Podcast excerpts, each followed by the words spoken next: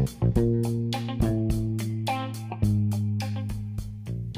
guys, welcome back to a special episode of The Klein Files. Today you're going to hear a live Facebook video between Philip and the public that he did regarding um, the Thomas Brown case and addressing specific things that were aired on Texas Monthly's uh, episode 9, as well as the ID Network's um, Friday under or Murder Under the Friday Night Lights uh, regarding Thomas Brown. I know there's people that'll come in and that will come out. And, and, we appreciate that, and we appreciate everybody taking time off their morning this morning to uh, to uh, watch us. Um, uh, my name is Philip Klein, and I am the uh, senior and lead investigator in the Thomas Brown case on the civil side. I am not law enforcement. I am not a law enforcement officer, nor do I play one on TV. Um, I want to open up this morning with apologizing to you if my voice is a little, um, how we say, modulated, and I do have a cough. I've been in bed for about the oh, what last two weeks, and uh, um, I'm uh, uh, I'm on the mend on this um, whatever you want to call it, the Omicron or whatever it was.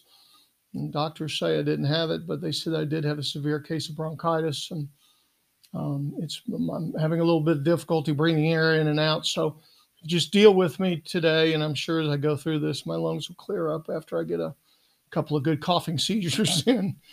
Um, today, I wanted to address the public. Um, there have been two uh, media reports that have come out in the last uh, week. Uh, one being by um, Skip Hollandsworth in the Texas Monthly, in what he is calling issue number nine of the Thomas Brown case, or chapter nine. And then there was another one on Discovery ID that we fully cooperated with uh, because we wanted to um, we wanted we wanted to get let an independent news source, which I've done work with uh, Discover ID for eight years, ten years, however long they've been open. Now, in other cases around the United States that we've been participated in both as consulting and both as investigators.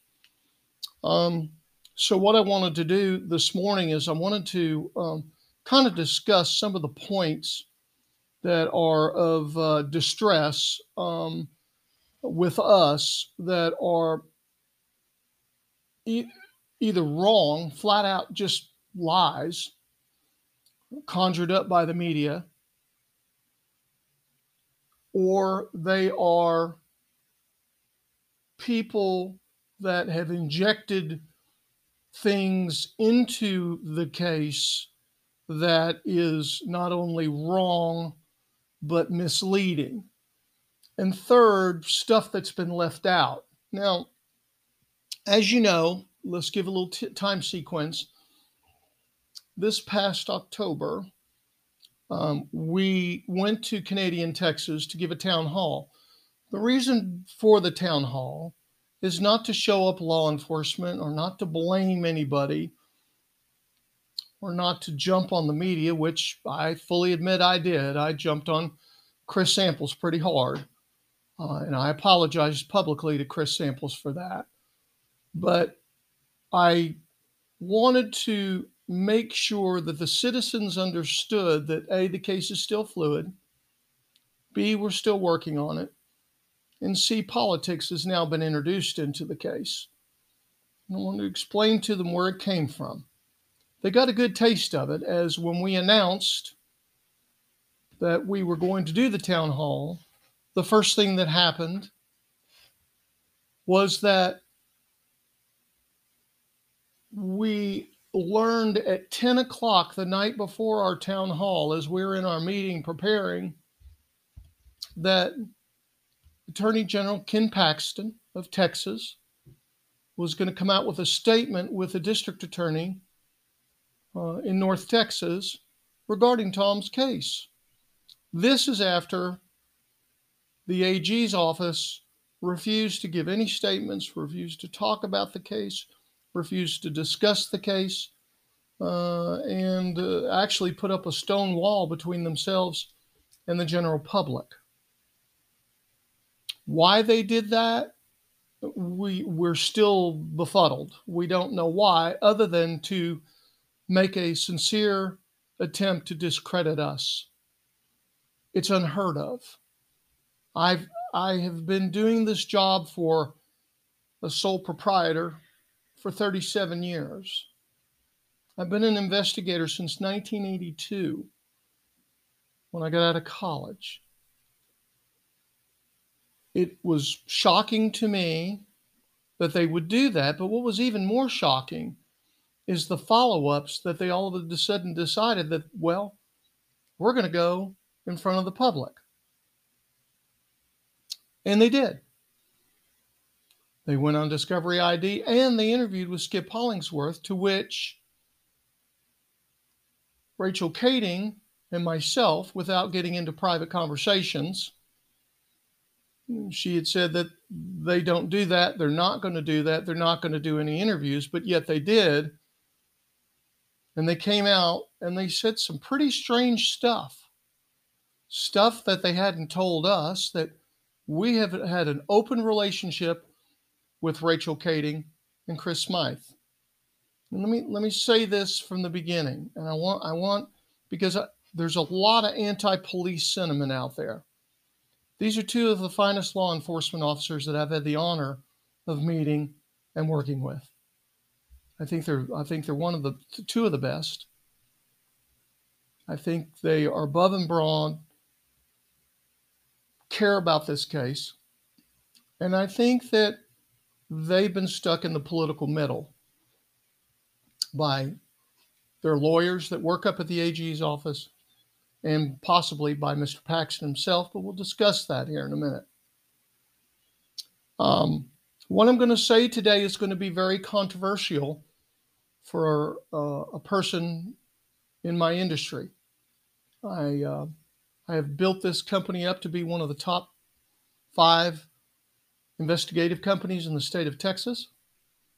We service about 1,400 cases a year. We are pretty well known through the United States. We have been attempted by small city police departments to try to stop us. They can't. We have worked with every federal law enforcement agency out there, including Interpol, in bringing missing and kidnapped children home, as well missing and kidnapped adults home we we know pretty much everybody in the industry. We know most of the U.S. attorneys now that they're turning over. We don't know as many, but we know a lot of the U.S. attorneys, and we've had an active working relationship in Washington D.C. with NCMEC uh, and with um, many of the agencies in the Department of Defense. Some you know about, some you don't know about, that we assist in bringing children home. One of the credos around this company is some of our best work can never be told.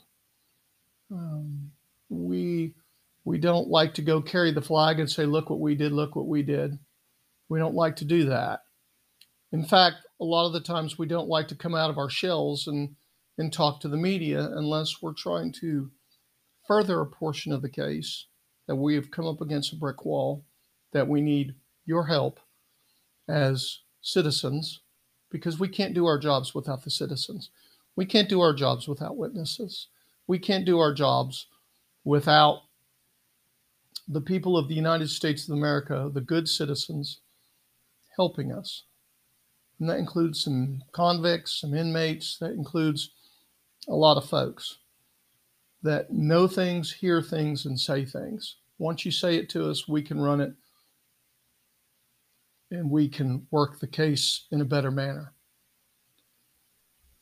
There are two books of criminal and civil practice the Texas Code of Criminal Procedure, the Texas Code of Civil Procedure. Law enforcement does sometimes come over on our side of the fence in the civil code, and we quite oftenly come over the fence in the criminal code. It's just the way it is. Because a person raises his right hand and swears under oath to protect and defend the Constitution of the United States does not make him any better than we are. We too raise our hand and we swear under oath. Because they have a badge and a gun does not mean they're any better than we are. Are there bad private investigators? Yes. There are some very, very unprofessional, bad private investigators. But they represent less than 2% of our industry. Police officers, again, I'm not here to bash police. They have a hard job. I respect them. We support them in the 100 Club everywhere around the United States. If an officer is hurt or passes, we're one of the first people to step up and give a donation. And we're one of the first people that stand up and try to help families. Most of our work is done behind the scenes because we don't we're not there to get again to be the flag waver or the person that's trying to get PR out of a bad situation. We don't do that. That's not us. Never has been, never will be.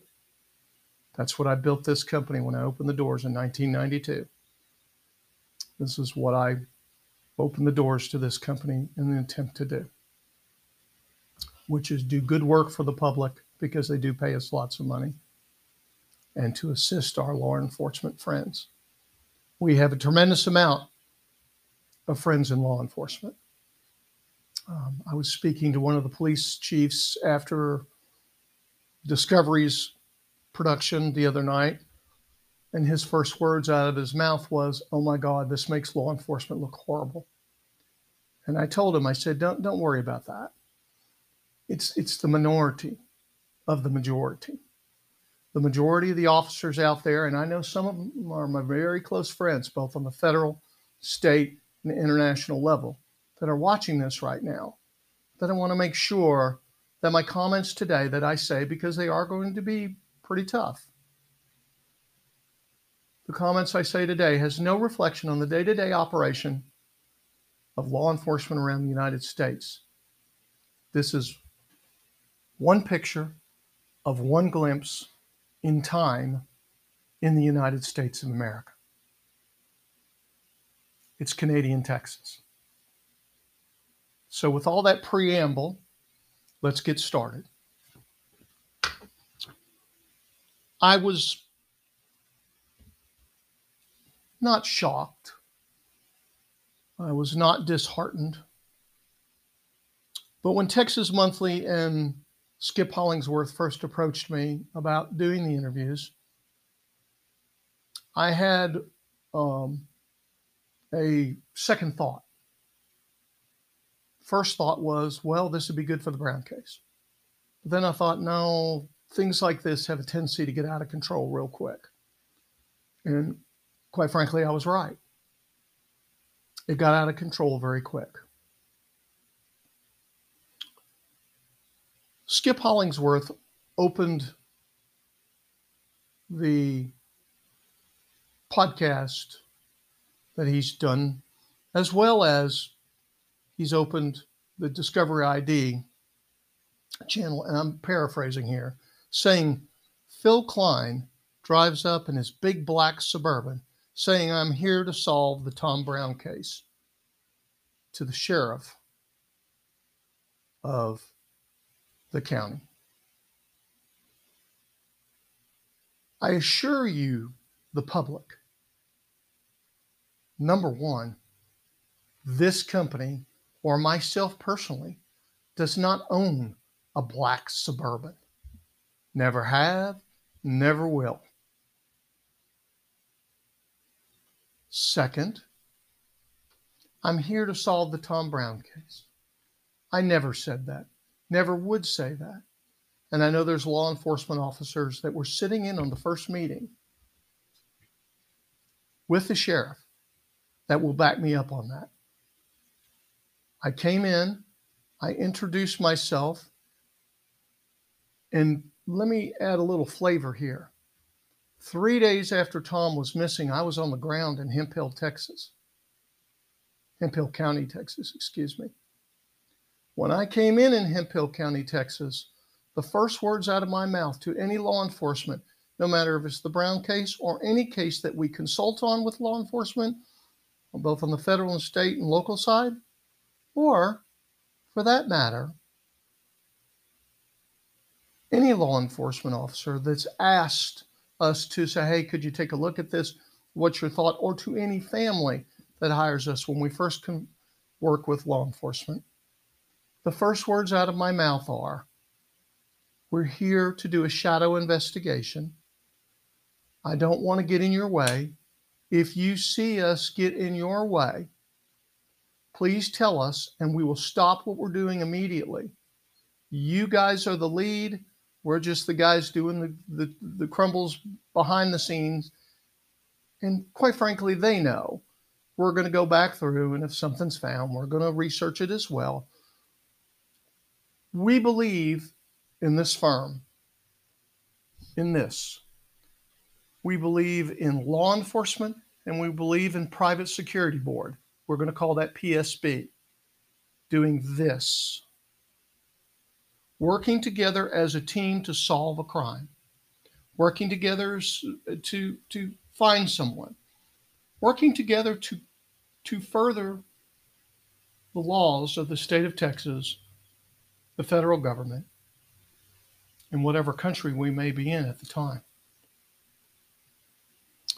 Skip Hollandsworth's statements were false, they were misleading, and quite frankly, and, and, and I attempted to convey this to Mr. Hollandsworth before the town hall meeting. They're, they're disingenuous. Frankly, disingenuous. I never marched into a town waving a flag saying, I'm going to solve the Tom Brown case. I can't do that. I don't know if I'm going to solve it or not, one day at a time. But why would the media do that, you may ask? We all know they got to sell advertising and they have to sell their product. Pumping up the story a little bit helps them do that. Have I complained to Texas Monthly and am I going to? No. Am I going to complain to Discovery ID, which is NBC? Excuse me, NBC? No. Just going to let it go. But I'm telling you, the public, when you hear that, you've got to roll your eyes and go, here comes the media again. The media is self destructing themselves. Me? I don't care what Skip Hollandsworth says about me. Texas Monthly will be pages on the bottom of a bird cage, probably in two, three, four, five weeks in the average home around the city. But now we have a thing called the internet. and with the internet, everything is archived and stored. It's easy for an internet hacker, stalker, to which I have been a victim of, to pick that up and use that and support not hey i didn't say this skip hollandsworth said this i don't think people like skip hollandsworth and i don't think people at discovery id really understand that they think it sells but they don't really look at the human side I'm an investigator. I'm 62 years old. I've been doing it 37 years. I've built a track record that I'm probably one of the top five in Texas. I'll never say I'm number one because you're only as good as your next case. I believe Skip Hollandsworth, the Texas Monthly, and Discovery ID owe not me, but this firm an apology for how they misled the public. Our team does not act like that. We're professional investigators. We've been doing it for years. I want to talk about first the interior of the case that was featured again on both of these shows, which is the investigative book. Now, some of you that don't know, we create a thing called the book. The book starts when we get the phone call. The book starts on our side when we get permission to investigate by the people that hire us. They sign, they say, Thank you, we want you, these are the rules, I'm going to follow the rules. Here's your retainer signature. First thing in our investigative book. In the investigative book for the law enforcement is the initial call, the dispatch, the time in, time out, everything there is to do with being a police officer. The system doesn't start until someone dials 911. That starts the book. When I first came to Canadian Texas, um, I buzzed at the front door, and I and, and the again the initial was, "Hi, I'm Philip Klein. Um, I've been retained by the Brown family. Uh, is the sheriff or the lead investigator involved? I just wanted to stick my head in the door and shake my shake your hand and say hello." Within two minutes of me doing that, the door opened, and there is Brent Clapp, who, by the way, I'm going to say this about a 100 times during this thing, maybe one of the finest law enforcement officers I've met, and the former sheriff, Nathan Lewis. They invited me in. I came in, we sat down. Nathan had to excuse himself to go pick up his children from school. He came back to the office with his children. And Nathan and I had the opportunity to sit in his office by ourselves very quietly. And I said exactly what I've just said to you folks out there. Hi, my name is Philip Klein. I do shadow investigation. Anything gets messed up, you know, maybe we can help. Maybe we can help you move this case forward. I don't know. But I'm here in town and I'll be getting tonight to do interviewing all of them. I had two pages, three pages of witnesses, excuse me.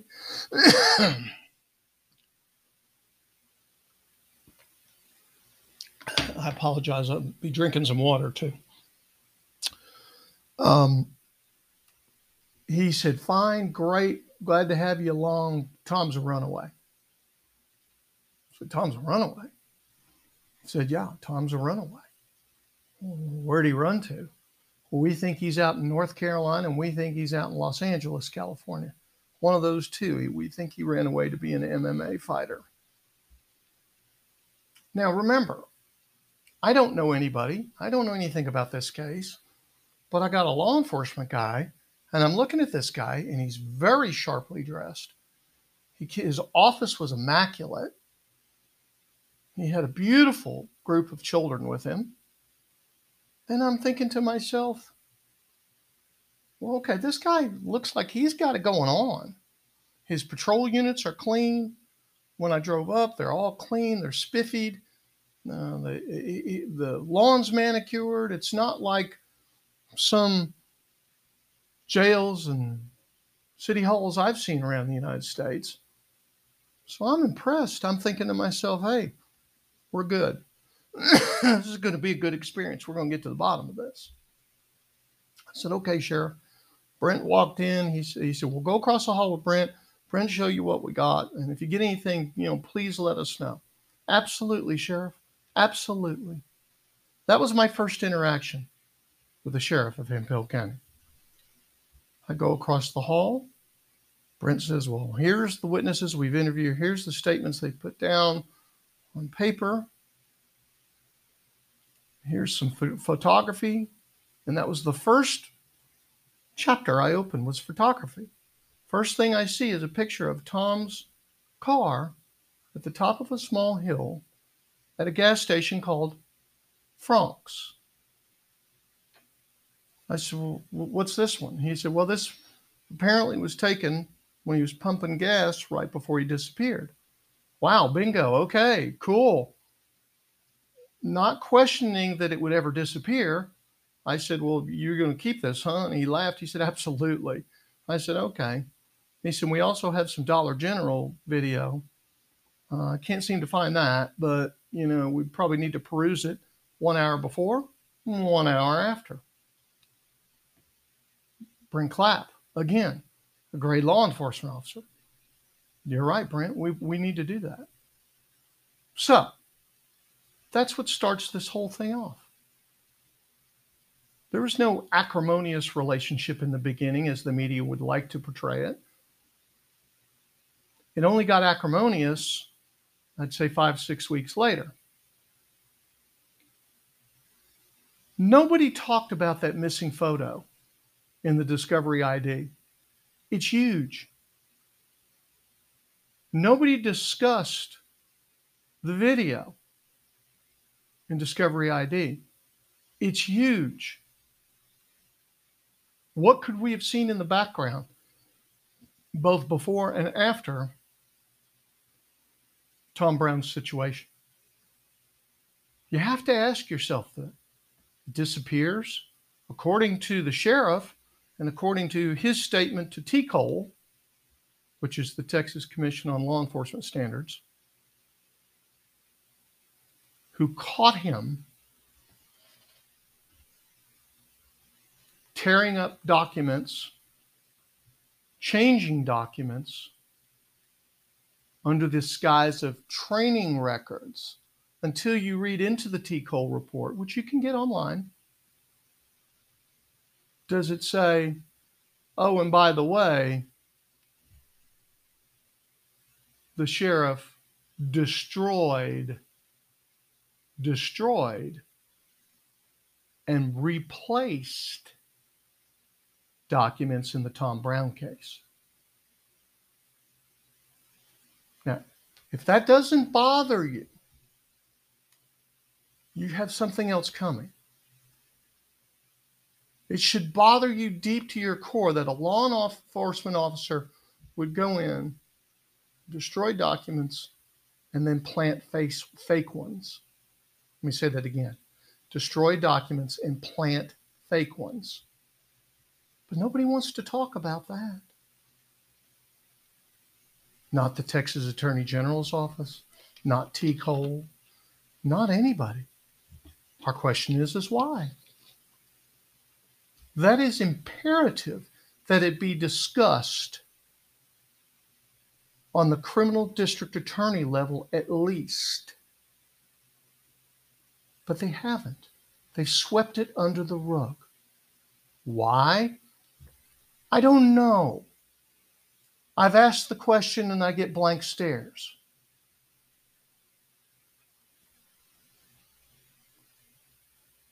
Keep that in mind as we go through for the next few minutes this presentation, which even to this day, and I, I don't want to pump us up, but we have over 140 years of investigatorial experience in this office. You're hiring, when you hire us, one of the best and most educated and hardworking teams.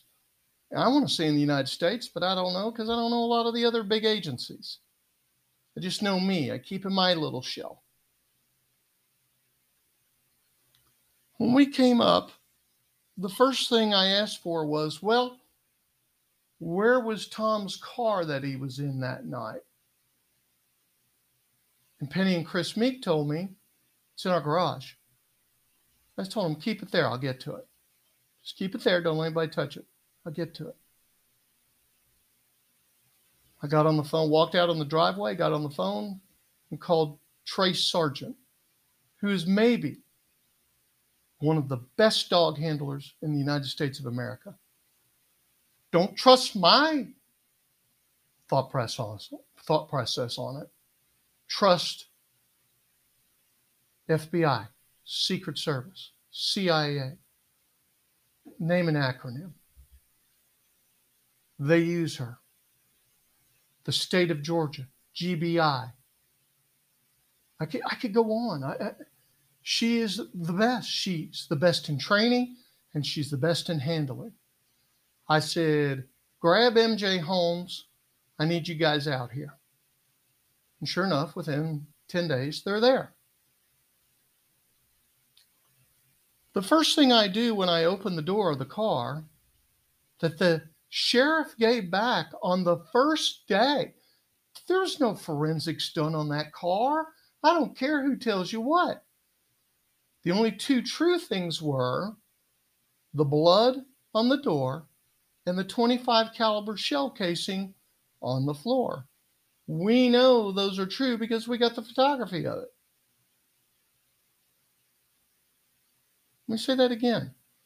Those are the only two things we know are true because we've got a picture of the blood on the door and we've got a picture of the shell casing on the floor. We have a shell casing over here and we've got blood over here.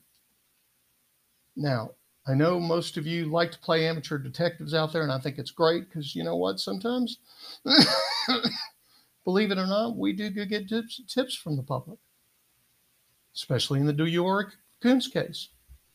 Got some really good tips. The media focused in on Tom's charger for his phone. I want you to go back and watch the show. It'll be rebroadcast this week three or four or five times. I want you to go back and I want you to look when they show a picture of the door open, and then they come to the point where they show the picture of the door open when Chance is working it. And I want you to see what you see on the console. The Attorney General's office is all hot to trot about some phone charger that surrounds an iPhone and who had it and where it is. I asked a lot of the the kids in the in the in the interviews, what about this phone charger? Uh, he wasn't using it that night. He had four phone chargers in his car. Go look at the pictures. There are the phone chargers. How many phone chargers does a boy need? That phone charger was nowhere near that car. The swipe of blood.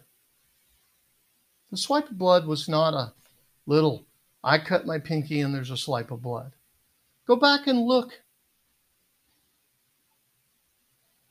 at the measurement of the blood swipe. It was a very large blood swipe.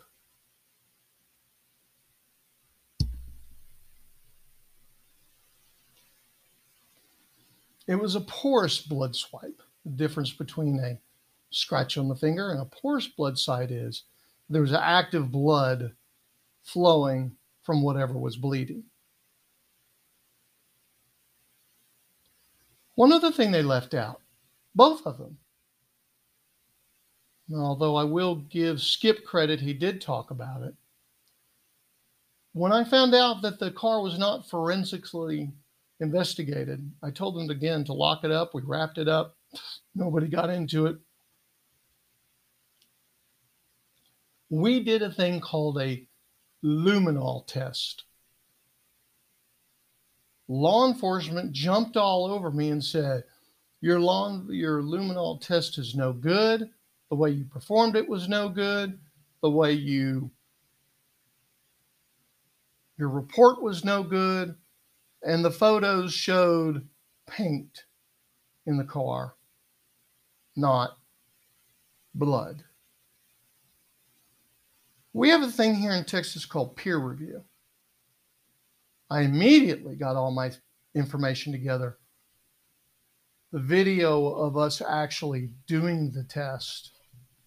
And I gave it to one of the highest recommended forensics guys in Texas over in Houston. He reviewed it and said, You did it by the book. That's blood. Yes, there is some paint, and I recognize that. I said, Yeah, that's paint right there. We we pointed it out. But he said, No, sir. That's that's blood. What did we find? We found blood on the I beam of the door to the floor. And what does that indicate? Well, you have a 25 caliber gun, and it suggests, I'm not saying it's the end all, I'm saying it suggests that someone snuck up behind Tom, put the gun to his head, and probably Tom went, What? And the gun went off. That's what our belief is the mechanics of this case.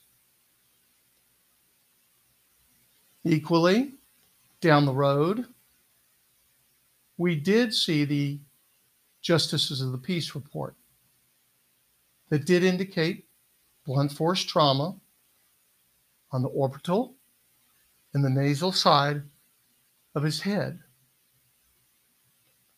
And the report says homicide. Homicide. That's not us. That's the government saying homicide. That's when I came out on the Chris Sample show and said, We are investigating this as a homicide. It set everything off into a tailspin for that city.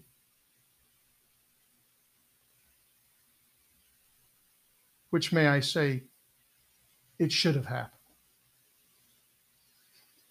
No other forensics was ever done to that car by any law enforcement agency. We, the private security investigators, are the only ones that have ever, and I mean ever, done any forensics on that automobile other than go through and say, ooh, there's a shell casing. Let's put it in a plastic bag. Ooh, there's some blood. Let's take a picture. Let's take a swab. Is it Tom's blood? Ooh, yeah, it is Tom's blood. But neither one of those shows have ever come out and said Klein Investigations and Consulting is the only one that has ever done forensics on that car. We're the only ones. Do I want the credit? I could care less about the credit. But what they have done is they have come out and tried to disparage what we did. Again, my question to you, the public, is why? Why?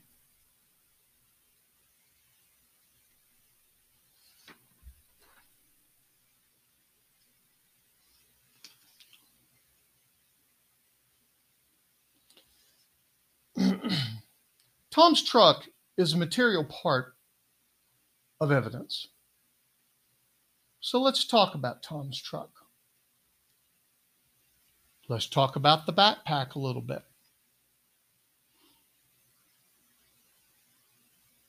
There's been a lot of conjecture on why we, the private security investigators who had one of the best trainers and dogs in the United States of America, wanted that dog to hit or to sniff, excuse me, to sniff on that bag. Why did we want that? Well, there was a few reasons. Number one, we wanted to know if any dead bodies had been in that car. As I said in both of the articles, when you die, there is an antigen that is released from your body that dogs can smell and they're trained on. It's called human pathogen. Um, the third word, uh, the human pathogen um, death scent, we'll just call it, rather than be real fancy. The reason I wanted the dog to get on the backpack, it's never been mentioned in any article, it's never been mentioned in any television show, any news report, anything. It's because we knew that Tom kept his backpack in his car. And if somebody had killed Tom out there in working up our timeline and working up our state of events, there's a possibility they could have put him in the back seat on top of the backpack. Therefore, that scent would have been on the backpack. The cops knew that's what we were looking for. We had just sent, sat through a two hour long embarrassing, embarrassing uh, meeting with where a Texas Ranger, Mike Smith, sat in his chair and acted like one of the most arrogant cops I've ever met in my entire career, both personally and professionally. He needs retraining. He let this whole case slip through his fingers. He sat there in the initial meeting of all the investigators in the room and just laughed and cackled, made fun of us. It was it was it was ridiculous. It was degrading. I've said it before, and I don't know if it's ever made the air. We all walked out onto the porch of the sheriff's department in Hemphill County and said, What in the hell was that? None of us knew what we had just been through.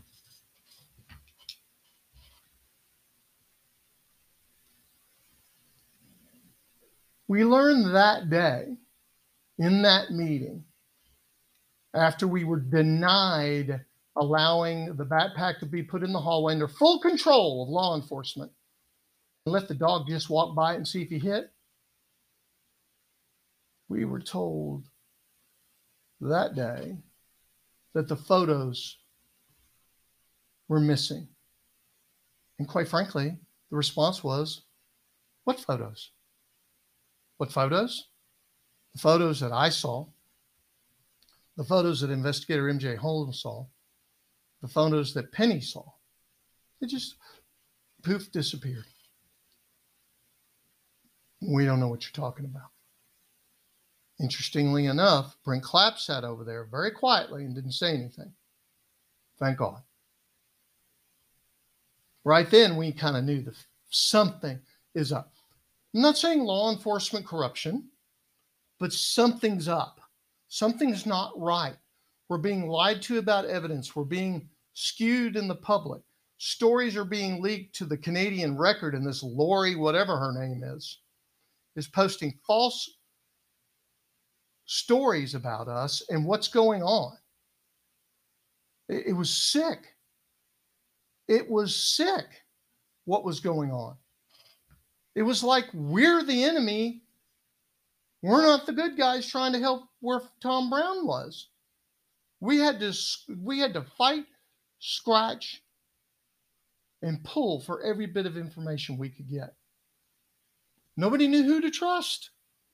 Sheriff's department was saying, "Don't trust these guys," and we were going, "Well, yeah, you can't trust us. We don't know you people. We're not from here. We're we're just trying to determine what's going on. Oh, he's nothing but a showboat." Actually, leaking that to the media. And I've been through it before, so um, you know I got a pretty tough skin. But when you use other government officials to do your dirty work, mm-mm, no, something more is going on. Equally is the Dollar General video that we again subsequently subsequently learned was destroyed by the sheriff himself. Admittedly, no big deal. Yeah, I got evidence. I destroyed it. Eh, you know. I think that's a felony in the state of Texas. I think tampering with government documents, that's a felony in the state of Texas. But again, from the OAG all the way down, they ignored it and they continue to ignore it today. Destruction of evidence in a homicide? Unheard of. That's why I tell you, I have had so many phone calls from so many police chiefs and sheriffs around the state of Texas that watch that show that I've worked with before who know me personally, from judges, constables. Unbelievable. That's all they would write. Unbelievable. What the hell is going on up there in Canadian Texas? That's not me. That's law enforcement. I got one right before I walked in this room. What the hell's wrong with the OAG? And we'll get to that in just a minute.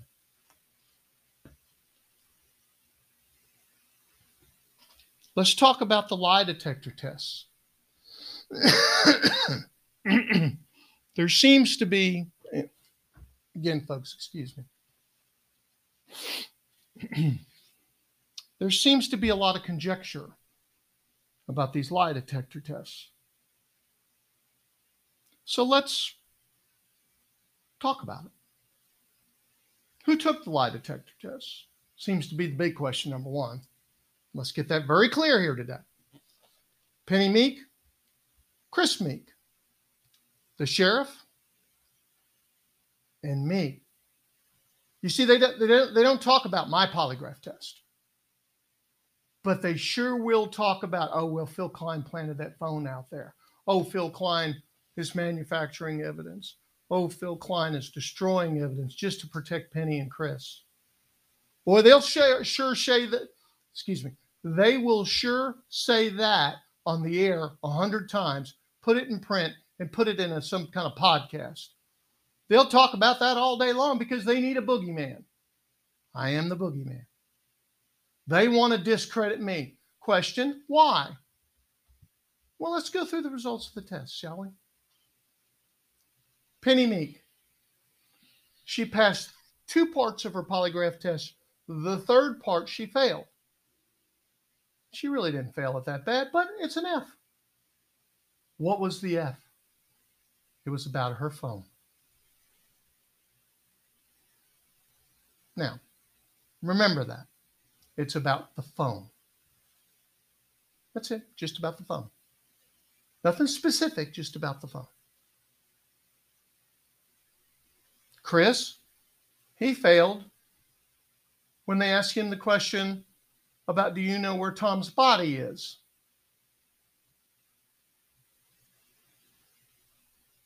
I want you to remember that. We'll get right back to it the sheriff, Nathan Lewis, he failed the entire test. He didn't pass. He didn't pass the control, control questions. Failed the whole entire test. But we, we don't want to talk about that, right?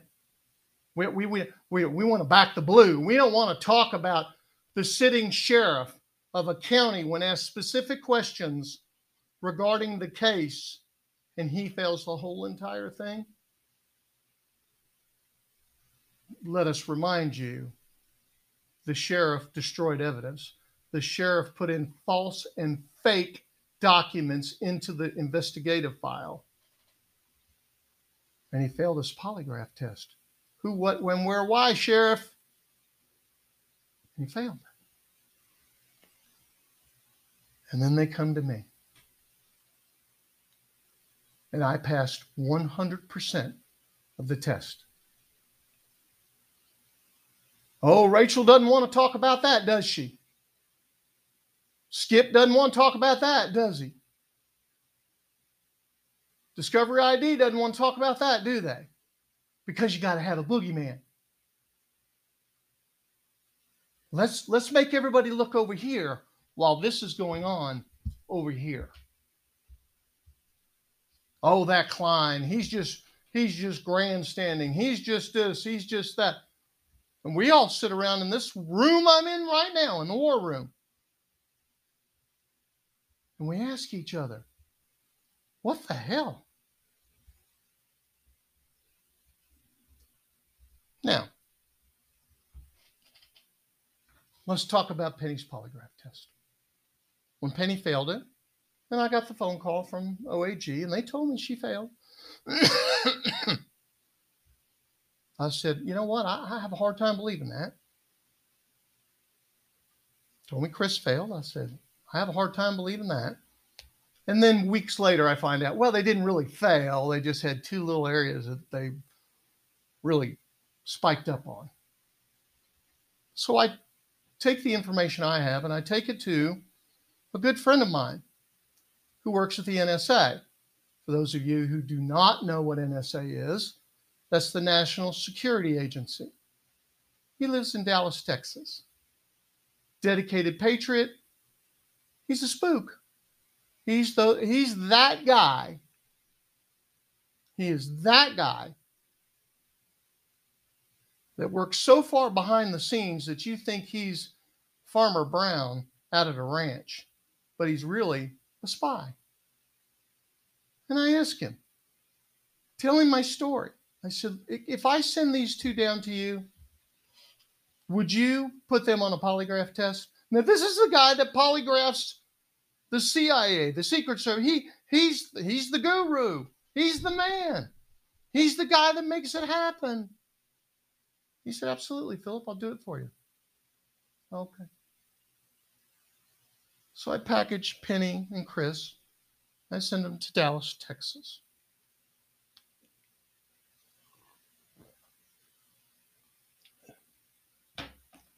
Once they're in Dallas, Texas, they don't just put them on a polygraph test. They do a two hour interview with each of them.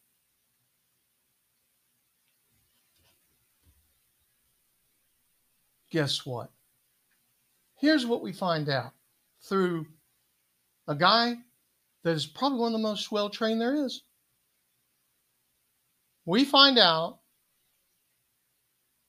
that Penny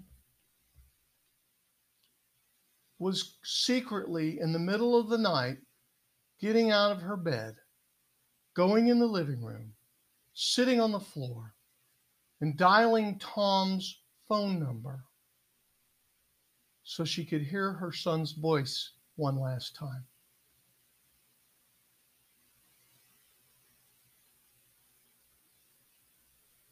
It has affected her psyche. There's no way she'll ever pass a polygraph test regarding Thomas's phone. No way, no how. That's what the government tells me. That's not me. Those are the specialists at the government.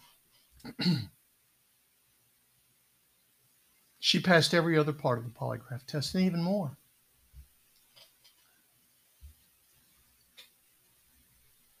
Chris, he's just fine.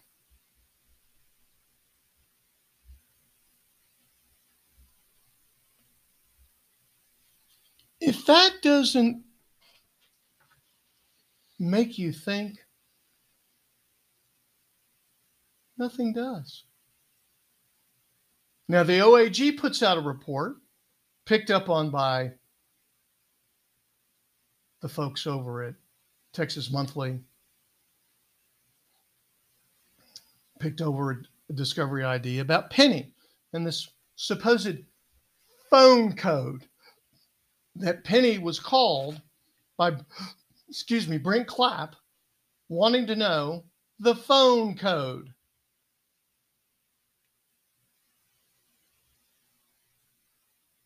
Why does Penny want to know the phone code? This is a couple years, this is after the phone's been found, et cetera, et cetera. what happens?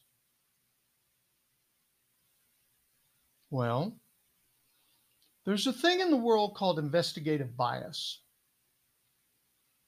Myself, MJ Holmes, Carolyn Gear, there were a few other investigators attended a meeting in Pampa, Texas, with the district attorney's office.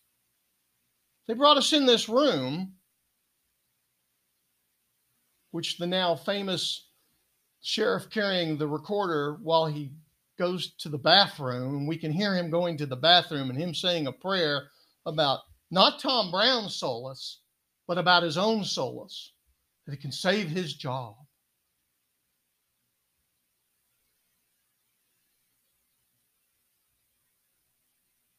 Investigative biases is when you get investigators and they latch on to a theory and they quit investigating anything else.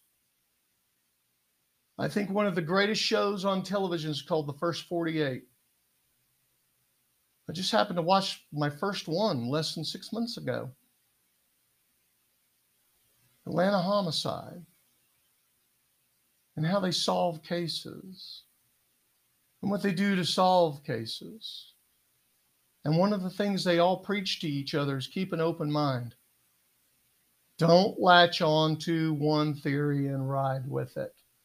Keep all theories open. Put percentages on things. That's why some of you out there that follow KIC Texas notice what we do is we say things like, okay, we believe at about 50% that the child may be in this area. We believe 75% this is what happened. We always keep our door open. I slam my fist on this table during our meetings and say, do not let your mind stick on one thing. Keep your ears open. Caroline Gear in our office is very good about keeping an open mind. Yeah, but what if? Yeah, but what if? I believe that the OAG has investigated bias. Because when we were over there in that meeting, hearing that song and dance act, that I still don't believe it was true to this day, because TCOLE was raiding Hemphill County at the same moment at the same time. Uh, in, in executing search warrants at the Hemphill County Sheriff's Department. I believe that there was investigative bias in the Tom Brown case. What turned from a runaway to a week later when I got back to a queer running around and peeing in his diapers off in Los Angeles, where, quite frankly, folks, we lost about five weeks in this case because we believed the police department.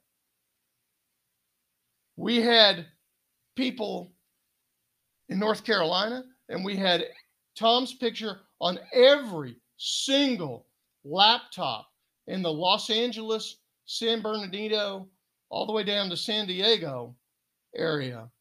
We had his picture, we had his ID, we had everything. But guess what? We were being misled. It's a waste of five weeks.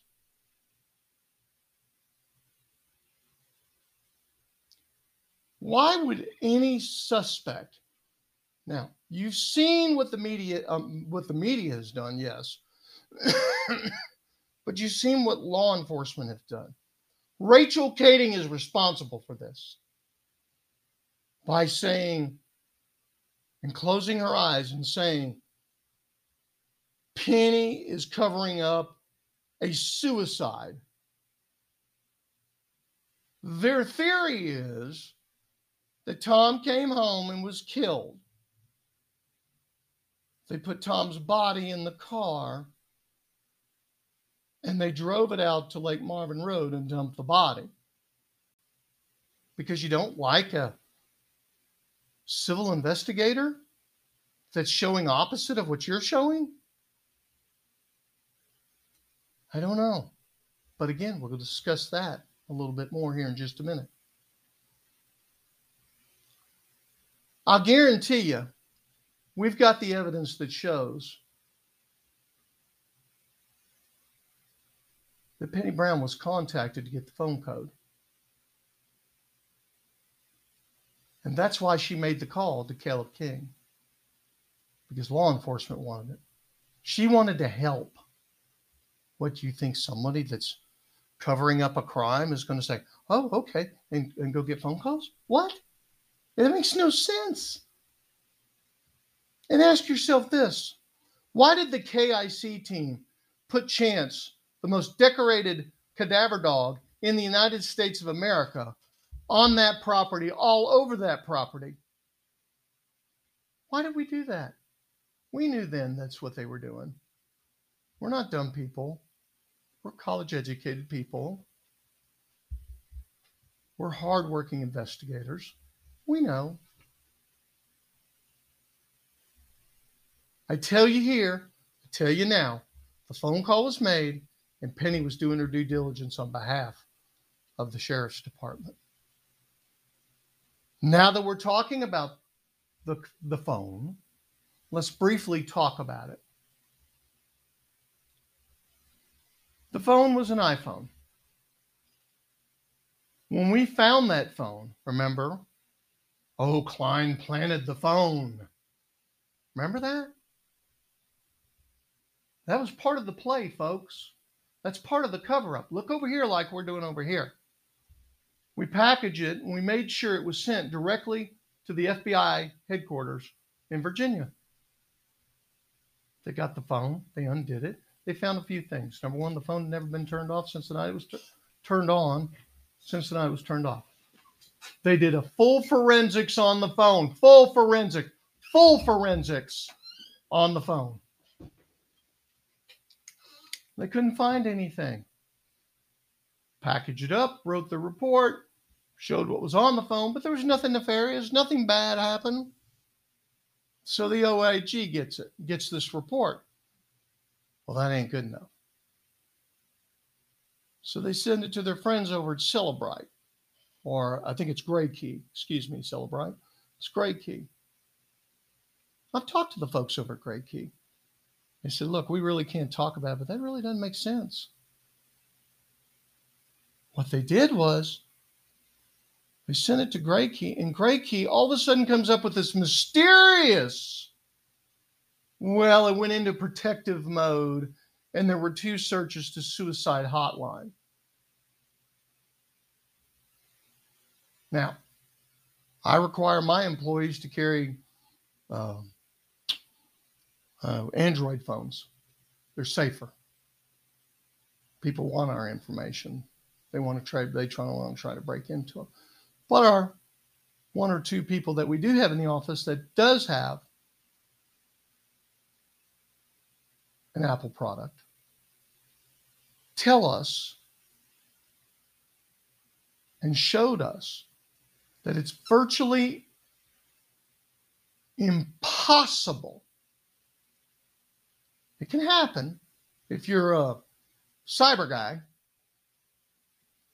to get into the iPhone and go to that mode. You really have to know what you're doing. Maybe Tom did. That's the first thing I said was, well, maybe Tom did.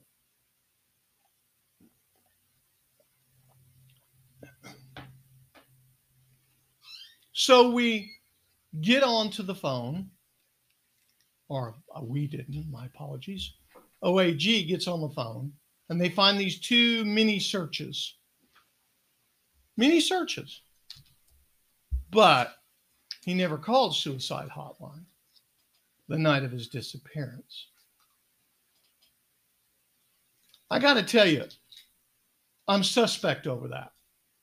I asked if I could see it. I was told no, you can't see it.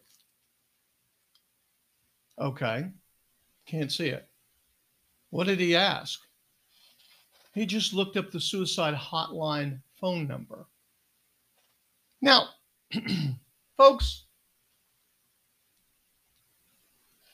if I'm thinking of offing myself, and, and I've investigated very many suicides, filicides, all the kind of sides you could think of. Why do I care if anybody finds out I looked up suicide hotline if I'm going to off myself? Why? It makes no sense. It's more of this kabuki theater that we continue to get.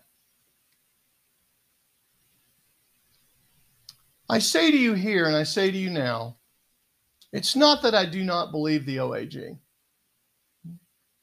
Again, Rachel Kading is probably one of the nicest, hardest working investigators I've been around in a very long time. Well, hell, we'd have conversations late into the night.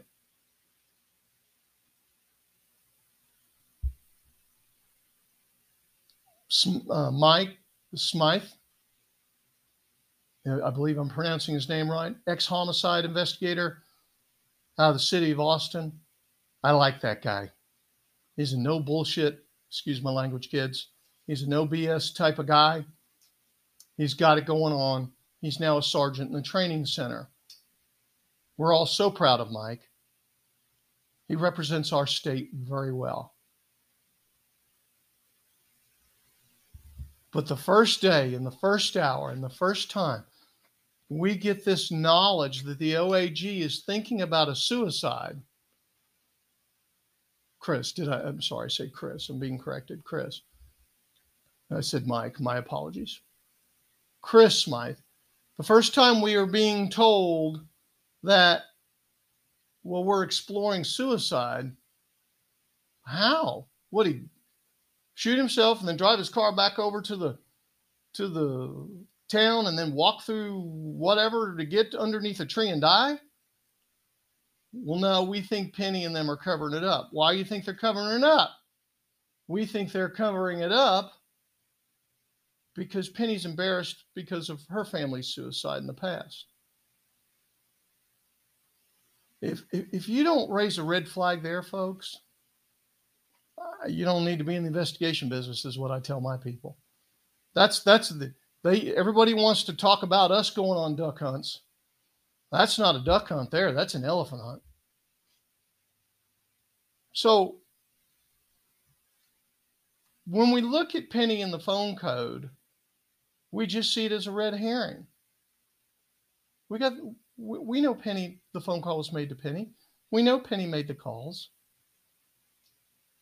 But in the OAG report, it says, well, hey, we, we couldn't find any evidence.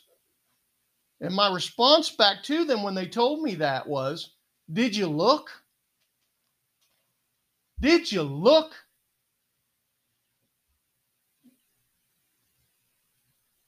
Did you look? Because you sure as hell aren't looking at the sheriff and the felonies that he is committing. And you sure as hell aren't looking at some of the witnesses and the felonies they've committed but you're going after the mother of the child that's missing, that's been found dead? Yeah, I know it's the investigator's credo. I'm there. Anytime we get into one of these, the first people you look at is the family. Folks, I got sued for accusing a family of killing their child. Consequently, I was right. I won the lawsuit and I got $150,000.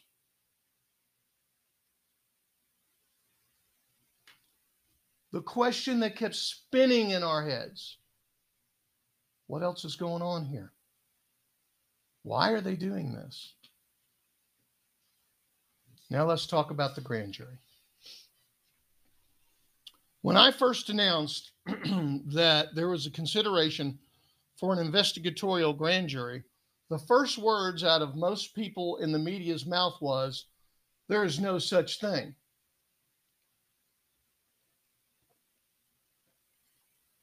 And we kept laughing because and, and thinking, where do these numbnuts come from? They, they don't know anything about a grand jury, the purpose of a grand jury how grand juries can be used in investigations. I was very happy with Rachel when she told me that. We're going to go to a grand jury. We're going to put everybody in front of a grand jury and let everybody tell their story and let the chips fall where they may. And if you lie and you get caught lying on the stand, you're going to be charged with felony aggravated perjury. I said, Can I go first? I want to go first. No, we'll save you for last. Okay. Then COVID hit. Can't say anything about COVID. Quite frankly, I'm just getting over it, I think. It's a horrible disease. And again, I hope all of you go out there and get a shot. I don't know that I'd be here today if I didn't get that shot.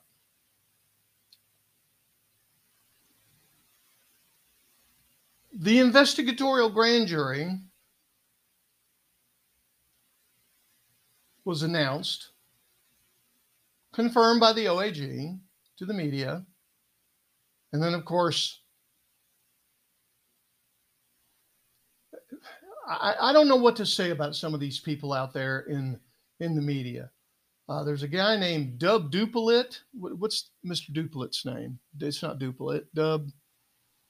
Dub Wagden. Mm, yeah, Wag, Wag, Wagner. Wagner. No, not Wagner. Wag, Wagner. Or Wagner. Wagner. Or Doug Wagner uh, from up in Oklahoma that writes some paper and gets this guy on there on the internet that they bring to me in the morning. Because remember, I don't have time to read all that crap. I really don't. If you want to write something about me, write it. It'll eventually get to me about two weeks later. But I don't have time to read all that. I'm, I'm busy. I got a life. I got grandchildren. I got all these things. And he comes out and allows these people onto some Facebook page. Again, Facebook is and Twitter are probably the two things that have doomed our country. And they put up there, there's no such thing as an investigatory grand jury. And my staff comes running in my office saying, they're saying you're a liar. And I'm like, so? I mean, who, who are these people? Well, we find out Dub or Dupe or whatever his name is, is from San Antonio, Texas, and he's being hunted down for art theft.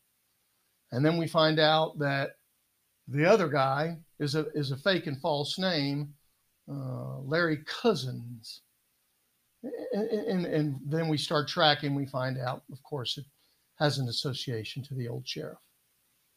So we we we start wondering to ourselves if these guys are going to go out on a limb and raise so much hell and try to dispel what the truth is, what's their motive?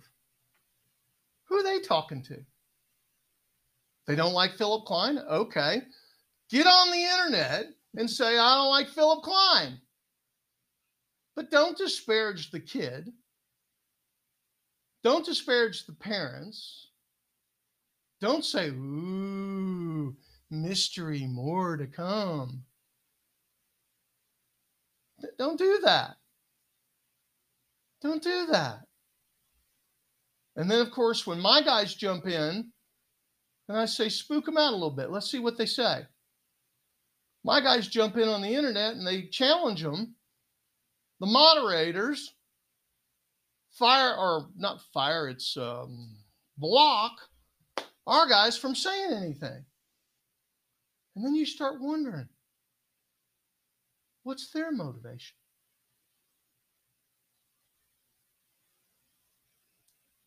It is true the grand jury was stopped by the district attorney. The excuse we now get this last media dump by by uh, I guess Discovery Network, NBC, and uh, and uh, who was the other one? Oh, uh, uh, Skip Hollandsworth. Mm-hmm. Is that the grand jury stopped because, well, I believe I could get indictments, but I don't think we could convict them. Huh? Now, true, a grand jury can indict a kumquat. Folks, I've had the honor of testifying in front of a grand jury and I've had the honor of serving on one. I know the grand jury system. I know how it works. I know when good lawyers get into a room and try to do good things, and they work hard on trying to get the right charging instruments so they don't have to go through it again. We get the OAG come out and say, ah, well, we're not going to do a grand jury now because we feel we could get indictment, but we don't feel we can get a conviction. If we can't get a conviction, then it'd be double jeopardy, and we're not going to do that. What? After I was told for two years, I was told to go back to Southeast Texas, prepare my books, my boxes, my staff, my exterior staff from around the United States, have them prepared to fly into um, I can't really say where it was going to be, but uh, to the grand jury at X location and begin to testify on this date.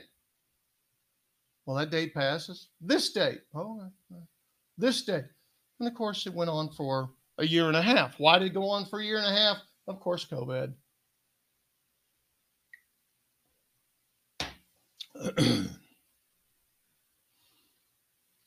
So, what did we do? We called them out. After two years, I'd finally had enough. And I finally came out and I said, you know what? If I lived in Canadian Texas, Hemphill County, or if I lived anywhere in the panhandle and I knew a kid got, hom- got, got killed, I would raise 10 shades of hell. 10 shades of hell wanting to know who, what, who, what, when, where, and why to this kid. And when I did that, that effectively, I'd say, ended our relationship with the Attorney General's office. And we never had a relationship. I've only met the district attorney one time where he berated me in front of a bunch of people. Um, I just ignored him. You know, I've had worse from higher up people than that that I eventually put in jail.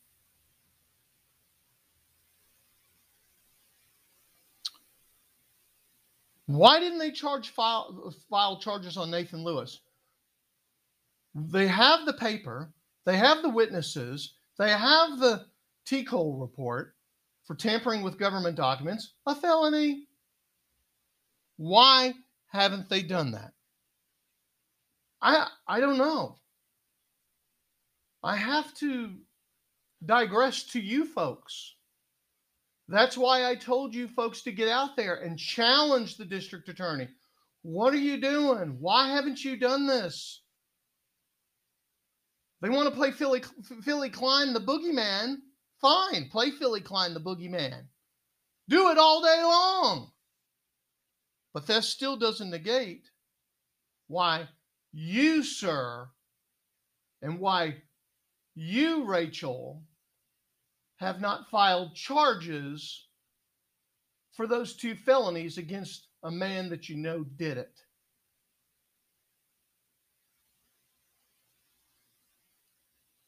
And how does that affect the Tom Brown case again?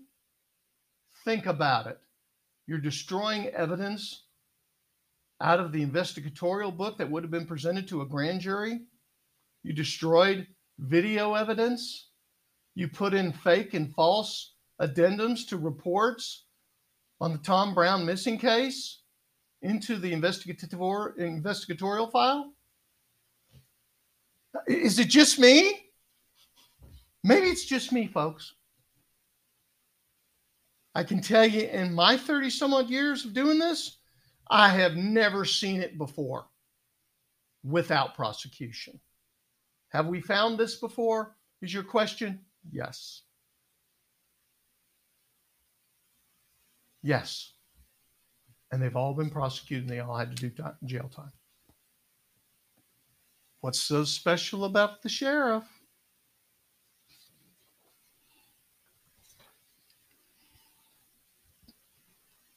I want to conclude two things and then we're done. Are we doing Q&A?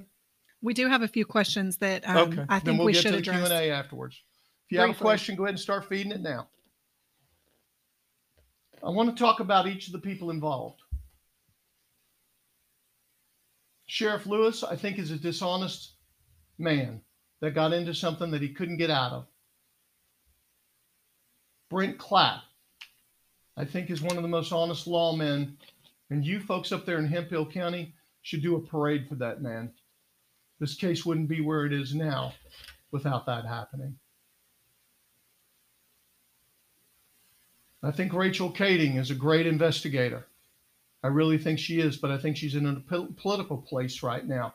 I think she's being told what to do and what not to do, which is a shame. Chris Smythe, again, I can't say enough about Chris. He impressed me from hello. He had me at hello. I just knew. You just know.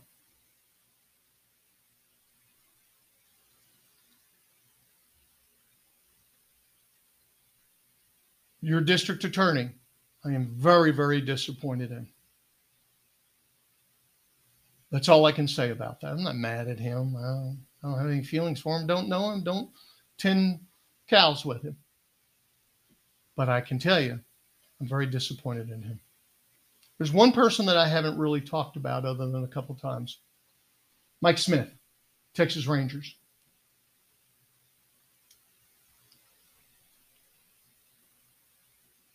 I know very many Texas Rangers, and what I'm saying here is going to be very controversial, folks, because my license is under the Texas Department of Public Safety Private Security Board. I'm a commissioned personal protection officer, I'm an investigator. Mike Smith is maybe one of the most unprofessional Texas Rangers I've ever met in my entire life. He's done nothing but hurt this case.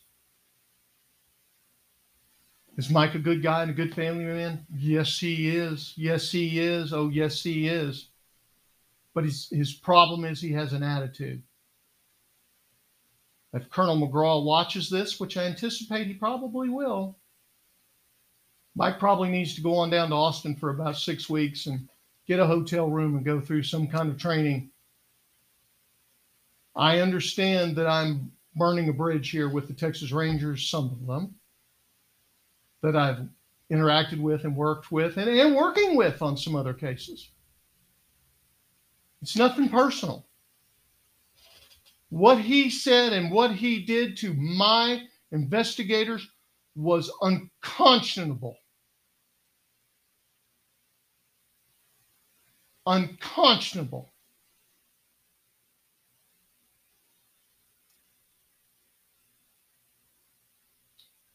Um, why does it upset me a little bit right now? Because I know Mike can do better. I know Mike can be better.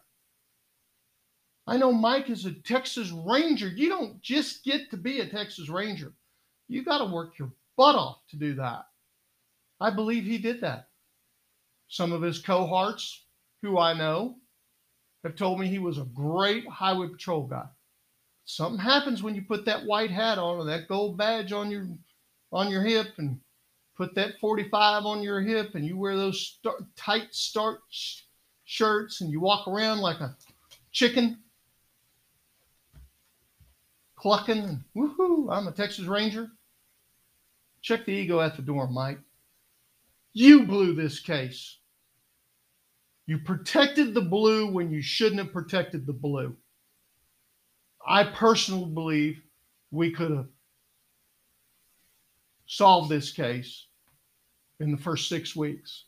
But you had to sit there in that room and say he was a diaper wearing queer that got on an 18 wheeler and went out to North Carolina or went out to California and you had no evidence to show that. You misled our team, and our team is good, and we probably could have got it solved very quickly. Do you remember, Mike, me saying, uh uh-uh, uh Lake Marvin Road, uh uh-uh, uh, Lake Marvin Road?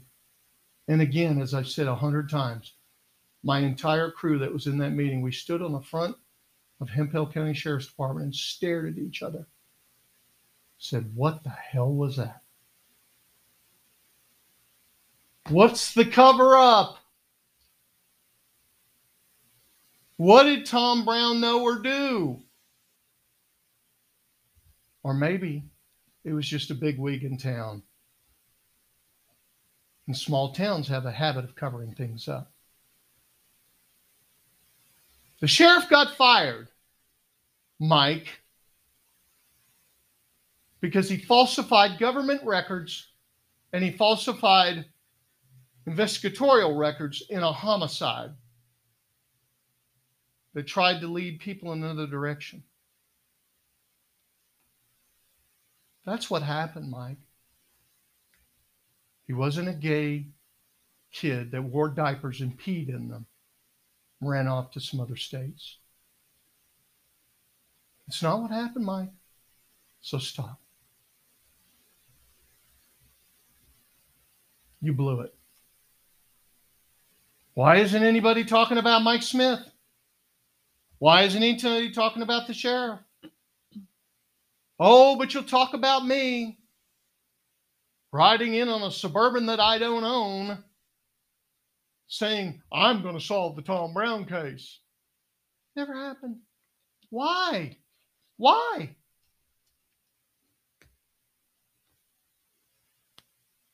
Now, the last person I'm going to talk about before I talk about politics in this thing is Chris Samples. Chris made it clear to anybody who want to listen, he doesn't like me, and I, I get that. I'm I'm fine with that, Chris. I get it. I was pretty harsh to you. I know you're the voice of of North Texas and South Oklahoma.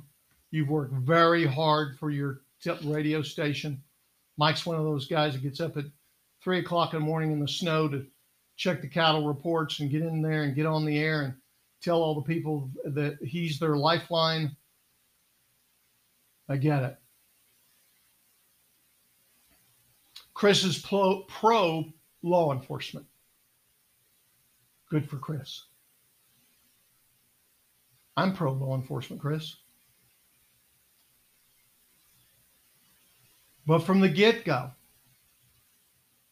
you can't have investigatorial bias. In this point, you are a reporter bias by going after me saying, I just come up with these crazy ideas. Anybody who was in that auditorium in Canadian Texas that listened to our presentation knows how we work. We come up with the timeline, we come up with the locations of all parties, and we mesh them together. And it gives us a good picture of what happened. A 25 caliber shell casing just doesn't appear. Blood on the stem of a of a uh, of a T-bar on a Ford Durango just doesn't appear. These things just don't happen. But they did. It's called evidence. I'm very famous for letting the evidence take me where it goes. I've solved cold cases that are 17, 18 years old. Yep. 17, 18 years old by finding one thing that law enforcement or family or private investigators or whatever and solving the case. Chris, I'm not the smartest guy in the room. I'm really not. I'm that guy in the middle. I listen from the people that are smart. I learn what not to do by the people that are dumb. And that makes me very, very dangerous. Chris? Again, I was very rough on you in that meeting and I shouldn't have been. I apologize. You have a job to do. I know you have a job to do. I respect your job. I deal with reporters from all over the United States. But Chris, I'm not the boogeyman. I'm just the guy trying to find out what happened. Can you imagine what's going to happen when I do find out what happens? Can you imagine? I'm going to disappear from all your lives. What are you going to do? Go back talking about cows? Go back talking about Mrs. Brown's honey farm? Gee, I hope so. Gee, I wish I lived in a world that way. I really did.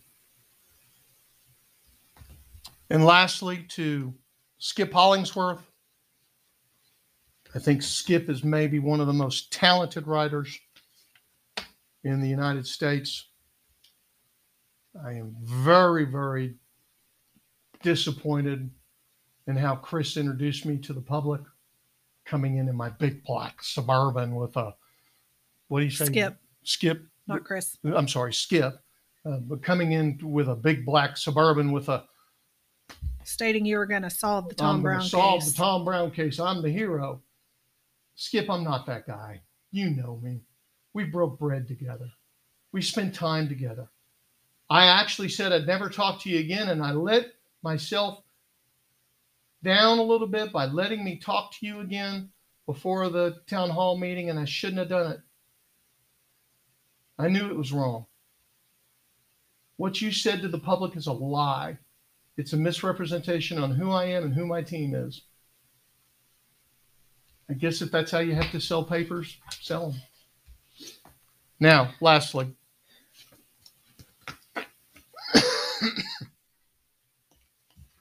one of the things you'll find out about me is that I'm not a liar. I don't lie.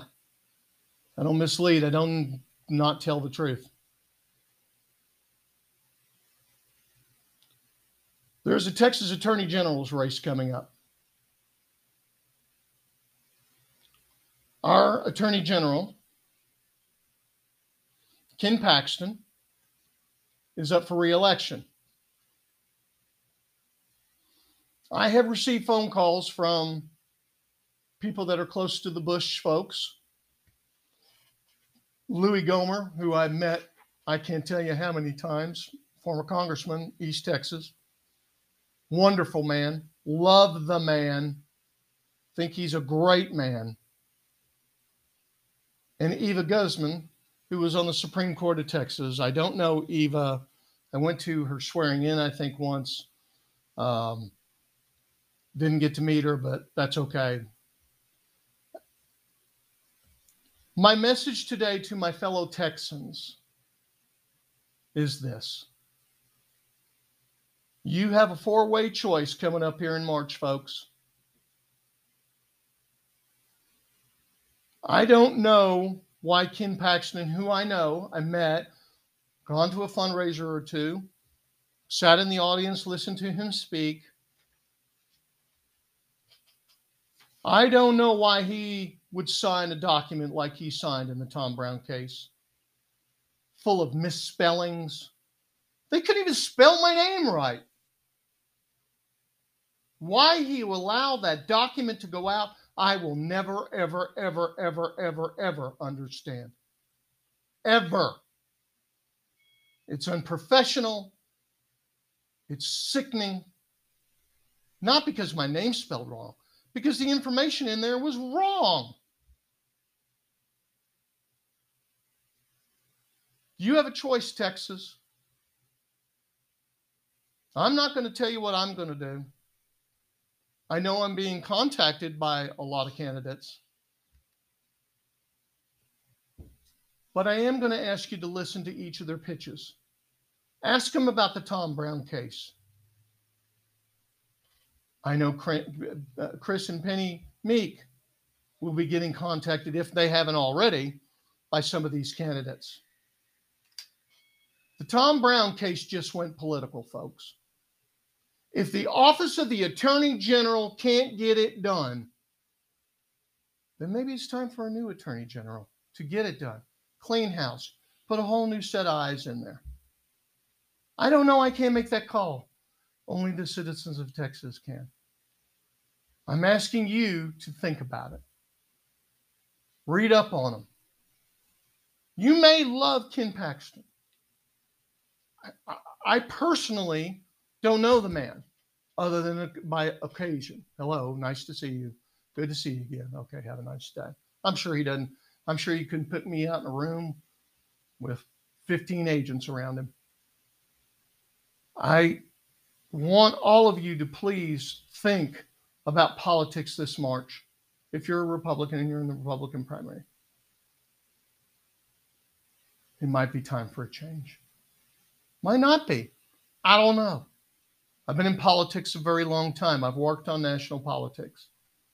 I've flown this country with some very high level people. I put my left hand on the Bible and raised my right hand and swore to take a bullet for some of them. What I'm trying to say is think about it. You, you want change? Maybe it's time for change. I appreciate everyone listening today to these anomalies. There's a whole bunch more, but we could go all day with it. We'll see what happens. I'm sure that I'm in the doghouse all the way from Austin to Dallas to Houston to everywhere else. And to my fellow members of the investigatorial world, don't ever give up. Don't ever and challenge. Don't don't worry just because they have a badge and a gun on their hip. They're just like you and me. They wake up and put our boots on the same way every day, and they have the same goals that we have, which is solve crime. So, ready. So, question number one Why was blunt force trauma not mentioned? It's a great question. When we found out about it, which we found out, we, we kept our mouths shut for a long time, didn't we? We did. We, we didn't we we didn't want the public know that we knew how he died. I mean, pretty uh, two years. we didn't say we word. kept it quiet for two years. I didn't even discuss it with the people at the OAG. Um, why weren't we to all told about it? I don't know. There's a good question. That indicates homicide to me. It can indicates murder. But the short answer is that's a question for the OAG. Now they'll love to tell you, oh well, the the head was drug out by the pigs, and the pigs stomped on the head, and uh, uh. No, not from what I read. No, not from what I read, and not what the JP read to us. No, nope. Next question. Why do you believe that he was shot in the car, but Jones said he was alive the next day, tied up Mm. with Pine Gregory? And That is an anomaly. I, I that is for our our uh, interrogators, Caroline and MJ Holmes, to work through. Um, I think there was confusion there. Um, what I think happened was I think Tom was shot in the car. Um, I think his body was moved to the back seat. I believe there was blood on the backpack. That's why they got rid of the black backpack. By the way, you're asking yourself why was the backpack thrown out the window? Uh, you got to go with the rules of right. Okay. Uh, they went out to Lake Marvin, put his body underneath the tree, turned around, came back out Lake Marvin, saw the backpack, saw the blood, pulled in, got the backpack, threw it over the fence, and then went on down the road.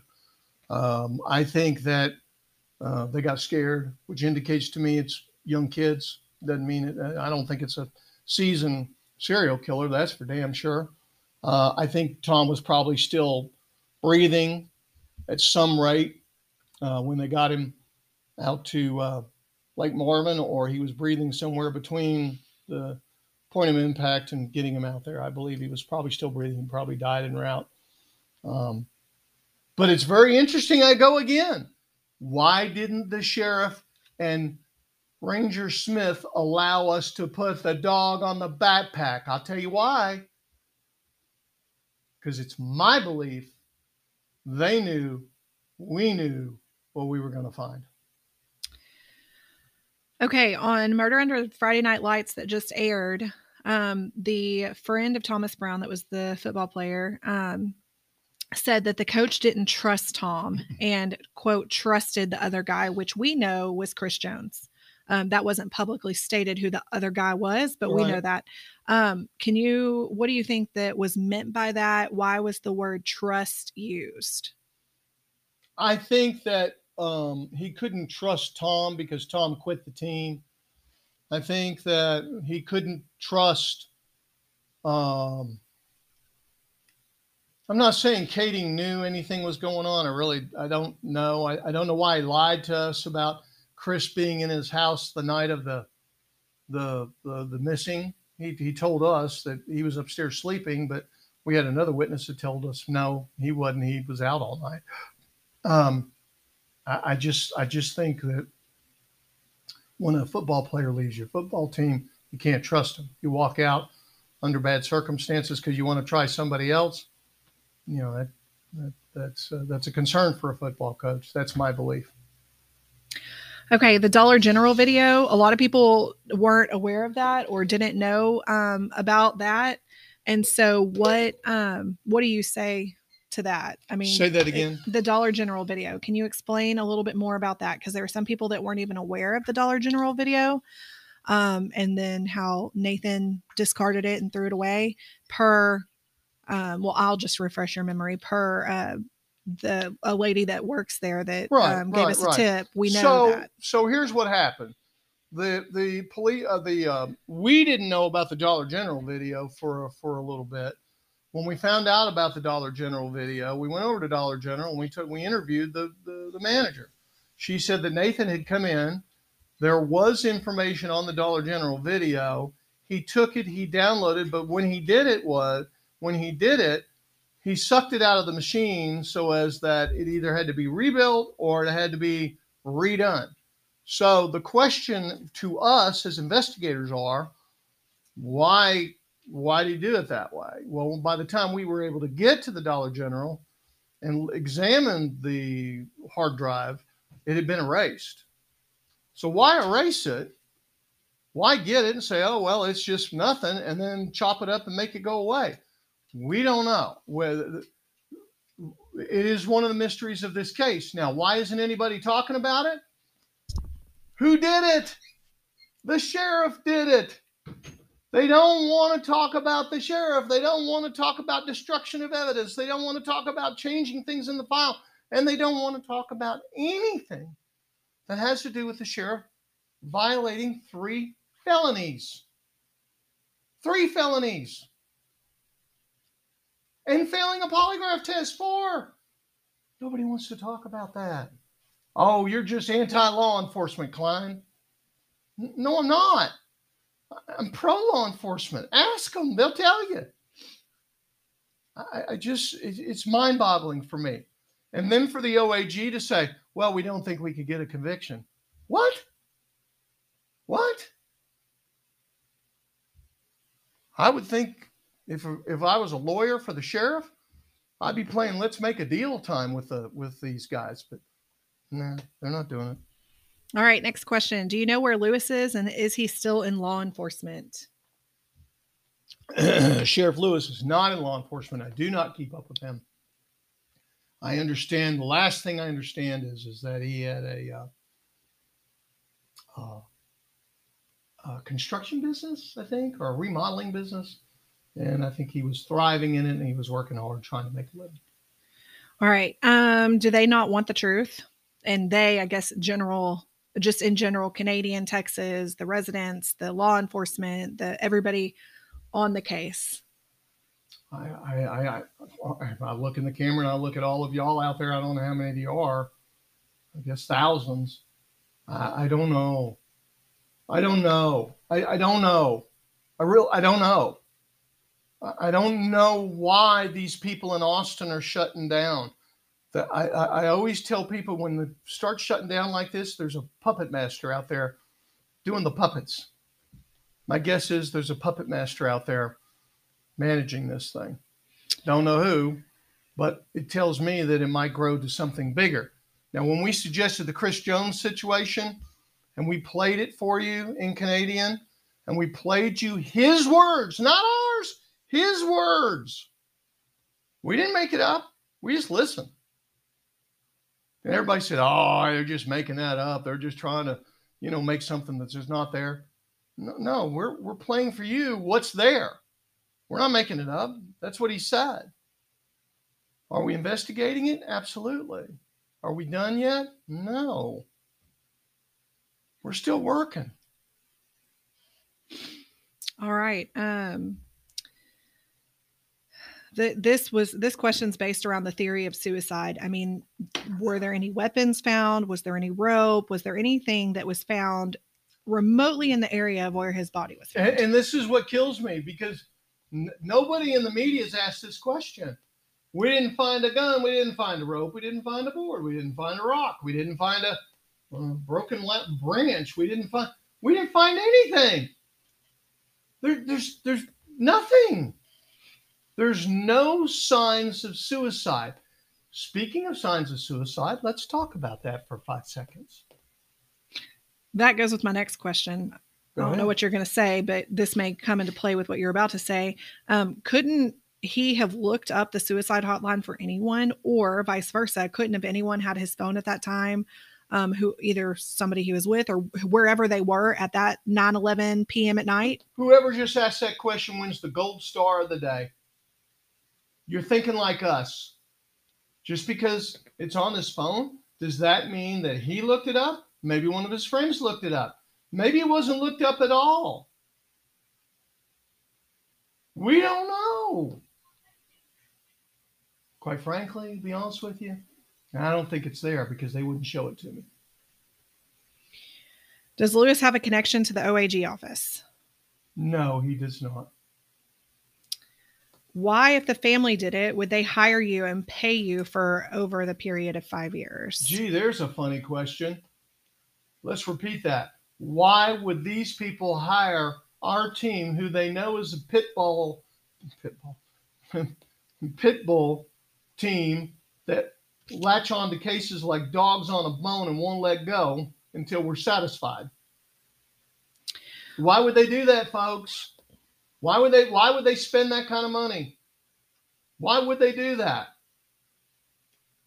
why you know the answer because they're innocent uh, why has Caleb been so quiet throughout all of this? And don't you think his dad, being a state rep and so high up in politics, could make things disappear? No, I don't. I've met with Caleb's dad, state representative uh, from up in that area. I think he's a fine man. I think Caleb's a fine boy. I see nothing that indicates that Caleb's involved, other than he was one of the last people to see him again. Do I want to follow up with some questions? Yeah, and I'll get there.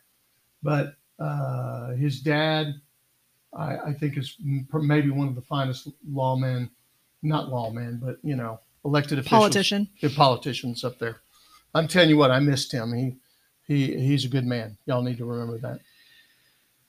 All right. Why did they release the autopsy of the skull but no picture? The skull, excuse me, not school, the skull of um, Thomas, but no pictures with it. And also, do you have any, um, I guess, plans to do a open records request for the full autopsy? Okay, so there was no full autopsy been able to been done. This is the heartbreaking point that came out, by the way, uh, when I sent Penny down to go get her polygraph test. She's actually horrified that her son is sitting in paper bags at the OAG's main evidence lockup and they can't put their child to, to rest. Let me let me say that again so you sinks into some of you folks out there. She's horrified her child is sitting in paper bags in the OAG lockup in Austin, Texas, and they're not able to put her son to rest. I don't know what to tell y'all about that. I have never gone through that, and if I ever have to go through it, I'll guarantee you, I'll be sitting on the front step of the OAG every night, even if I have to bundle up in a little blanket until my son or daughter or grandchild is, is put into the ground. It's sick. There was no autopsy.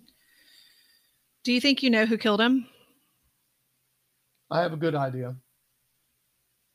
I have a good idea. But I'm keeping my mind open because you never know. You go around the next corner and, oh, what's that? Always keep your mind open. That's what I'm doing. Um, Michael Castletine's driver's license was found in the car. And then two weeks after uh, Thomas's body was found, his father, as we all know, committed suicide. Um, do you think there's any correlation to the driver's license in the car and the suicide to Thomas's disappearance? We're exploring that at this time. Uh, since it's in flux, I'd probably prefer not to talk about it. Um, someone stated that Lewis resigned and was not fired. Can we clarify that yes, although he did resign, he was forced to resign, which is basically him being fired? Okay, tomato, tomato, uh, green tomato, red tomato, however you want to say it. Fine with me. Okay, and then another thing that has come up um, is the video footage um, that I guess it, has been on different, um, you know, the video footage of the sheriff's uh, office. Yes. Um, I mean, people from the sheriff's office, the sheriff's office cars, sheriff deputy cars, um, in different various places throughout the night. Um, can you expand on that a little bit more? Yeah, I, I, I, that's one of the anomalies with the OAG. Why haven't they released the video of the sheriff's car and Pine Gregory's car behind Saul Abraham's place at 3:30 in the morning. Oh, I was asleep in my bed. Oh, wait, now we got fifth anomaly. And so just to clarify on some of the comments I've read regarding that, um, yes, there are throughout all hours of the night, we do see various law enforcement agencies on the road. And simultaneously with that, um, you know the the i guess conjecture or uh, the fact that quote thomas's car has been found there's also another person in canadian that has the same exact car. So can you distinguish the difference between the painting and the non-painting of the cars that we're seeing on camera? So there is video of another dodge durango red in color going through the city. That car does not have any markings on it. The car we're watching is the car that has the markings on it with Tom's number on it that they painted on his windshield, they painted on his back, all around the car. So that's been the confusion there. One car was painted, one car was not. The car that was painted is the car that we're interested in.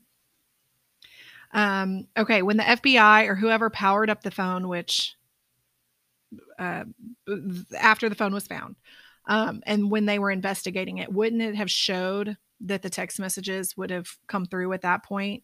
And this is in refer- reference to the OAG's report that they released, um, stating about the messages and and for instance, I think it was stated on Murder Under Friday Night Lights that um, Penny had sent a text message or there was a connected phone call at 1123 um, and that that so basically trying to say that Penny did either speak to him or he read that text from Penny um and read then, a text okay at so you- eleven twenty three at night.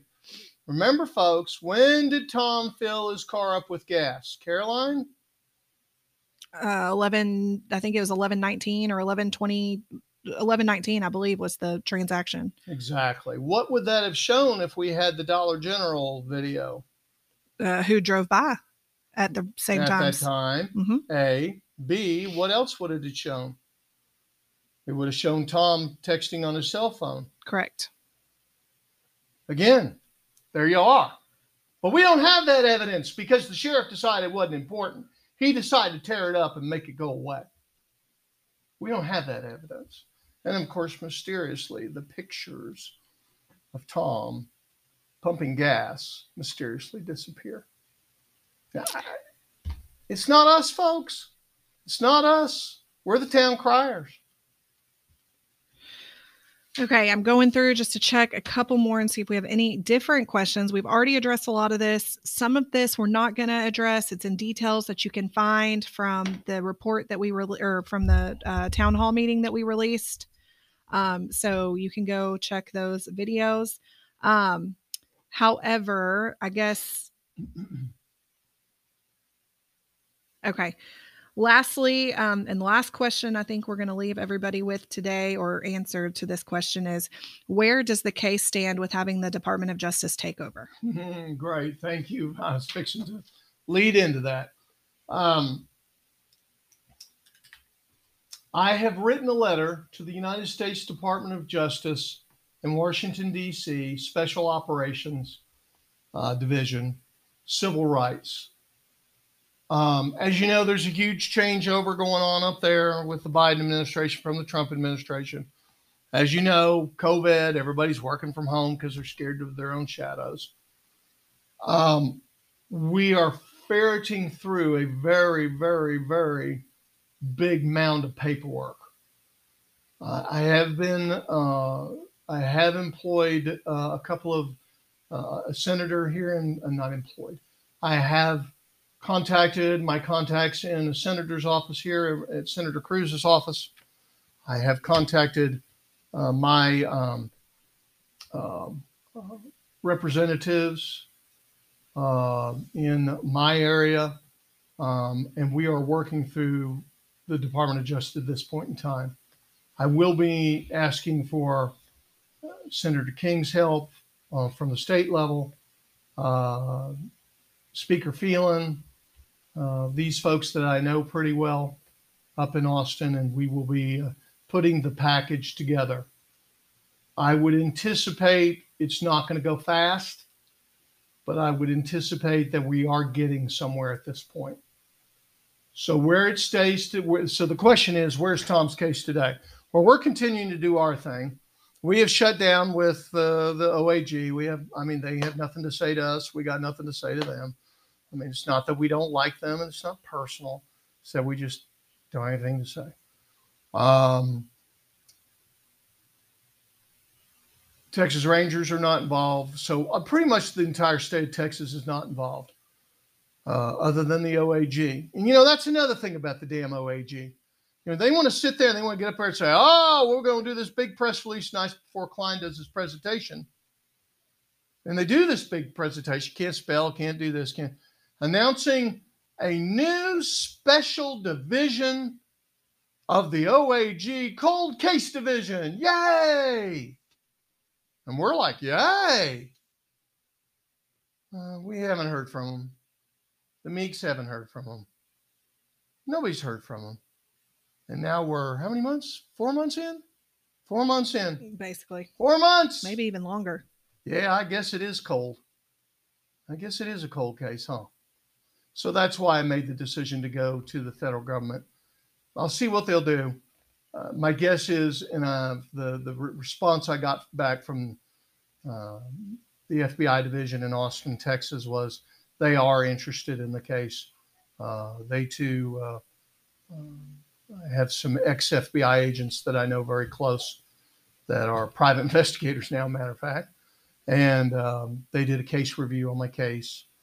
Um, and uh, they said we're barking up the right tree. So I, I, I have to think we're in the right direction as far as we are here. Government's your your government your your government is stuck.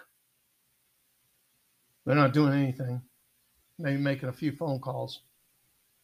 Uh, Brent Clapp in Hemphill County, they can't.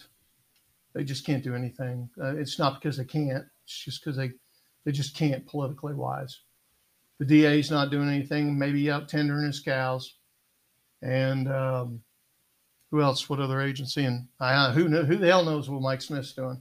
Probably cursing me right now, saying he's going to get me. So uh, we'll see, folks. We'll see what happens. But yes, we are going to the FBI. Um, you, not the FBI. My bad. We have gone to the Department of Justice. Uh, we are putting a package together for them. We do have what they need, um, and timelines and recordings and witness recordings. Uh, um, you know, the funny thing about this stupid place is we've we've put over 1,300 investigatorial hours into this. 1,300. And that's base. That's not staff. That's not specialists. That's not testing.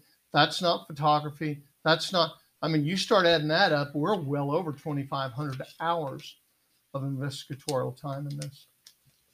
So for the OAG to tell us, you know, hmm, uh, you, you guys sure don't know what you're talking about.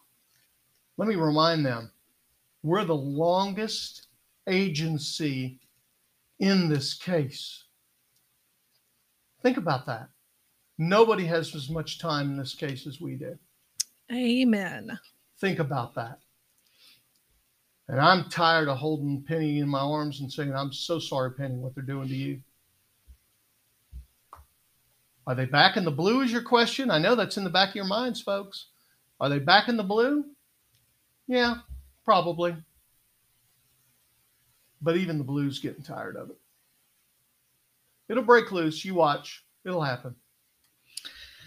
Well, if you've made it for the full two hours, we we appreciate you being here. We appreciate all the questions. Hey, we even appreciate the haters that uh, have been hating, um, and for all the ones that. And, and you know what? To you haters out there, we want you to continue to hate us. We we we begging for you to continue to hate us. Really, we are. We really want you to. You want to know why? Because it keeps us on its toes. And every once in a while, something dribbles out of your mouth that makes sense. Think about that. Anyway, thank you very much. Greetings from Needle Nederland, Texas. Until next time.